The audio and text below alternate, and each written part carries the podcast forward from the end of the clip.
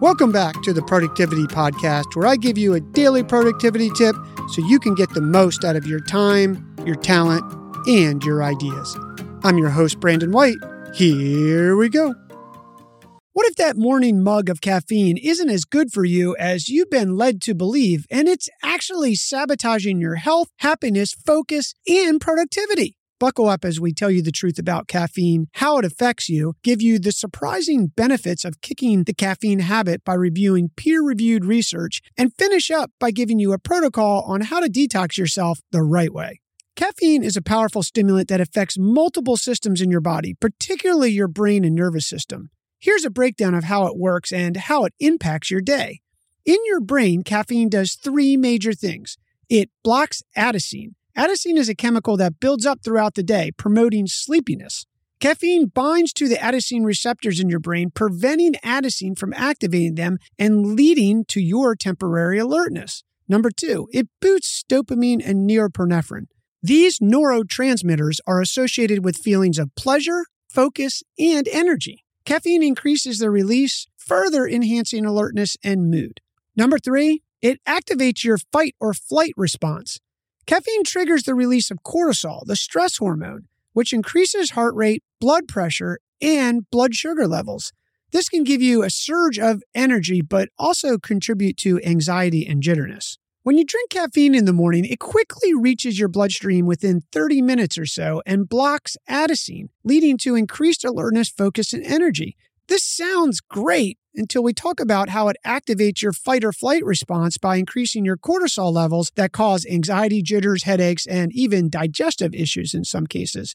Additionally, as your body adapts to caffeine throughout the day and over time, you experience dependence and withdrawal symptoms like fatigue and irritability if you don't get your usual dose. This means that if you drink two cups of coffee, you have to have those two cups of coffee every day just to get to your normal self. If you want to take advantage of the real boost above your baseline self, you have to consume more caffeine.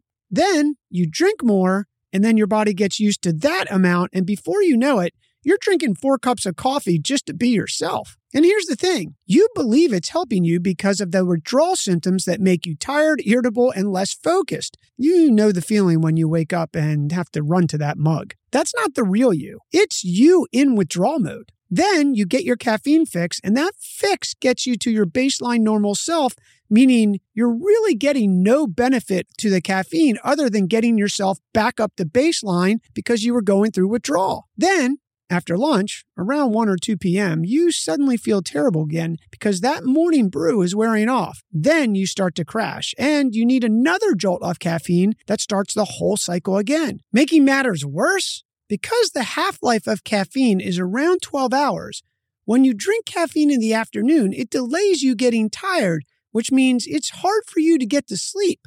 And then you don't sleep well. Now you wake up tired and need that caffeine even more and the cycle starts all over again. And if you aren't convinced yet, a study published titled Effects of Caffeine Withdrawal on Emotional Regulation and Neurocognitive Performance in the Journal of Psychopharmacology found that quitting caffeine led to significant improvements in both mood and cognitive performance. This study followed 72 participants who regularly consumed caffeine. Half underwent a two week caffeine withdrawal, while the other half continued their usual intake. Those who quit caffeine showed significant improvements in emotional regulation. They experienced less negative effects like anxiety and irritability, and greater positive effects such as calmness and cheerfulness. Additionally, they demonstrated enhanced cognitive performance, improved attention, working memory, and executive function. Another study titled Sleep and Alertness During Extended Caffeine Abstinence in Habitual Consumers published in the Journal of Clinical Psychopharmacology and Neuroscience, monitored 63 habitual caffeine consumers over a month of caffeine abstinence. Initially, participants experienced typical withdrawal symptoms like headaches and fatigue. However, by the end of the month, they reported significantly improved sleep quality, including falling asleep faster, sleeping more soundly, and waking up feeling more refreshed. They also noted increased alertness and energy levels throughout the day, even without relying on caffeine. And yet another study titled The Effect of Caffeine Abstinence on Productivity and Energy Levels in Regular Caffeine Consumers, published in the Journal of Performance Enhancement and Health, investigated the impact of caffeine withdrawal on office workers. 50 participants who regularly consumed caffeine stopped for four weeks. While fatigue and headaches were observed in the first week, by the second week, participants reported significant improvements in work efficiency and productivity. They were able to focus for longer periods completed tasks faster, and felt more motivated to work. Furthermore, their energy levels became more stable and consistent throughout the entire day without the typical afternoon dip associated with caffeine dependence. Here's the best way to detox yourself off caffeine do it over the course of 10 days versus trying to go cold turkey. Days one through three, cut back to three quarters of your normal amount. Day four through six, drink just one half of your normal amount. Days 7 through 10, one quarter of your normal amount. And day 11, you're done. From my experience, once you hit day 8, you're going to say the heck with it and ditch it all together. But you have 10 days if you need it. Then give it a solid two weeks after you're completely off and see how good you feel.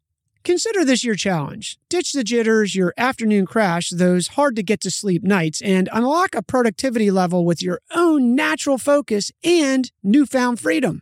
Your move. Hey, real quick before you go, please remember to hit follow on your podcast player. You won't miss any episodes, and it helps support us bring you the show daily. Thanks for listening. We'll talk tomorrow.